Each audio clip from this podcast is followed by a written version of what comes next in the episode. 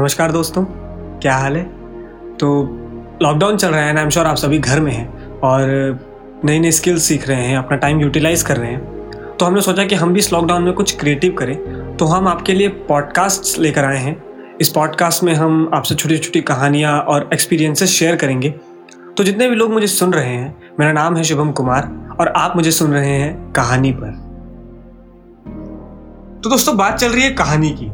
और मुझे लगता है कि शायद हर कहानी सुनाने वाला झूठा होता है। क्यों? क्योंकि हर एक कहानी के बहुत से हिस्से होते हैं, और हर हिस्से को अलग अलग नज़रिए से देखा जा सकता है।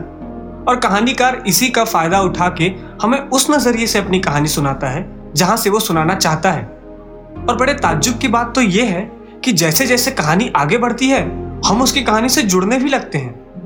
हम इसे कहानीकार की चाल कहें या उसकी कला, पर सच तो यही है कि हर इंसान की एक कहानी होती है और हर इंसान एक कहानीकार होता है, जिसे वो सबको अपने नज़रिए से, जैसे चाहे, जितना चाहे, तोड़ मरोड़ कर सुनाता है। क्योंकि हर इंसान को अपनी कहानी का हीरो बनना है ना? तो बात ऐसी है कि दोपहर का वक्त था। मुझे मेरे दोस्त का फ़ोन आया। उसे अपने पिता के लिए कुछ दवाइयाँ लेनी थी तो मैं भी उसके साथ चला गया। दवाई लेकर हम वापस आ रहे थे तो अचानक हमारी बाइक खराब हो गई। हमने बहुत कोशिश की उसे चालू करने की, किक भी मारी, पर वो चालू ही नहीं हुआ। तो हम लोग उसे एक मैकेनिक के पास बनवाने के लिए ले गए। मैकेनिक के पास पहुंचकर हमने उसे गाड़ी बनाने को दे दी और हम वहीं पर खड़े हो गए। वो मैकेनिक करीब पचपन या साठ साल का एक बूढ़ा आदमी था, जो शायद अपने और अपने परिवार की जीविका चलाने के लिए सफ़ेद बाल और कमज़ोर हड्डियों के साथ भी इस उम्र में खून पसीना एक कर रहा था। जब तक वो गाड़ी को ठीक कर रहा था मैं और मेरा दोस्त आसपास के माहौल का मुआयना करने लगे। वो बड़ा ही खुशनुमा दिन था। बरसात जा रही थी और सर्दियाँ आने वाली थी। इन दिनों के बीच का एक वक्त होता है ना, जब हफ़्ता या दस दिन में बारिश होती है और आसमान में काले बादल छा जाते हैं। वो कुछ वैसा ही दिन था। दोपहर के तीन बज रहे थे और बारिश अभी बस खत्म ही हुई थी। सड़क पर गाड़ियाँ दौड़ रही थी। और सड़क के उस पार मुझे दिखाई दे रही थी बड़ी बड़ी इमारतें, जो अपने उड़े हुए रंग और पुराने डिज़ाइन से अपने बीते हुए कल की कहानी कह रहे थे। और इन सब के बीच मुझे सबसे ज़्यादा जिसने अपनी तरफ़ खींचा, वो था उस मैकेनिक का दुकान। वो दुकान एक छोटी सी सकरी सी दुकान थी, जिसमें गाड़ी बनाने के लोहे के कुछ औज़ार और धूल लगे हुए गाड़ी के कुछ स्पेयर पार्ट्स थे। मेरे मन में जिज्ञासा की एक लहर उठ पड़ी। उस दुकान को देखकर, क्योंकि वो दुकान बहुत छोटी थी और उसमें सामान बहुत ही ज़्यादा। मैं कुछ देर उस दुकान को देखता रहा। इस भीड़ भाड़ वाली सड़क और ऊँची इमारतों के बीच वो दुकान अपने आप में बहुत सारे सवाल लिए खड़ी थी। मैं दुकान को देखता, फिर उस बूढ़े मैकेनिक को देखता। वो बेजार आँखें, जिनमें शायद बहुत दर्द छुपे थे, पर इस मेहनत कश दुनिया में पसीना बहाते बहाते वो एहसास कहीं दब से गए थे। मैं उनके करीब गया और उनकी तरफ़ झुक कर उनसे पूछा, काका, ये दुकान कितनी पुरानी है और आप यहाँ कब से काम कर रहे हैं? उन्होंने हल्की सी नज़र उठाकर मेरी तरफ़ देखा और अपने मैले हाथ से अपने माथे का पसीना पोछते हुए कहा यह दुकान हमारी तीन पुश्तों से चली आ रही है।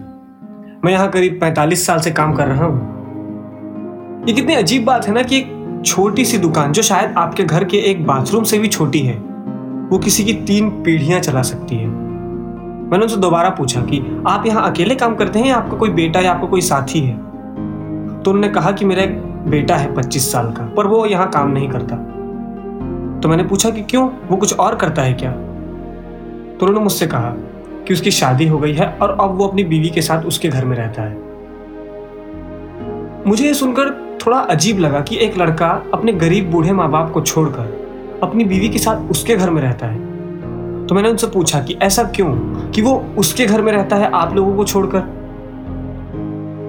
तो उन्होंने मुझे बताया कि दरअसल वो लड़की बहुत अमीर है और उसके पिता के पास काफ़ी पैसे हैं, इसलिए उन्होंने उसे अपने ही घर में रख लिया।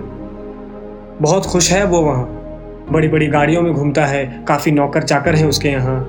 आए दिन काम के सिलसिले में कहीं ना कहीं जाता रहता है। अच्छी ज़िंदगी जी रहा है मेरा बेटा।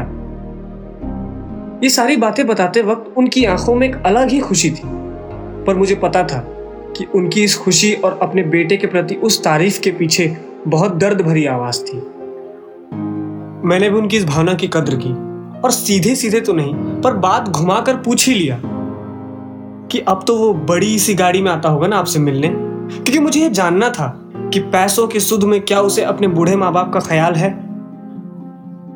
मेरे उस सवाल पर काका ने अपनी नज़रें फेर ली और धीमी आवाज़ में कहा, अब वो मिलने नहीं आता। कमाल है ना? एक तरफ़ वो बेटा है जिसे अपने बाप का सहारा बनना चाहिए, वो कहीं और ही दुनिया में खोया हुआ है, बिना अपने माँ बाप की परवाह किए। और एक तरफ़ ये काका, जो अपनी कहानी में हीरो ना सही, पर इस कहानी में अपने बेटे को विलन भी नहीं बनने दे रहे। उन्होंने मुझे अपनी कहानी सुनाई और मैंने उनकी कहानी बड़े ध्यान से सुनी। ये उसी एक कहानीकार की दुकान की तस्वीर है, जो शायद अपनी कहानी में ना सही, पर मेरी नज़र में हीरो है। थैंक यू सो मच मुझे इतने पेशेंस के साथ सुनने के लिए। मेरा नाम है शुभम कुमार, और आप मुझे सुन रहे थे कहानी पर।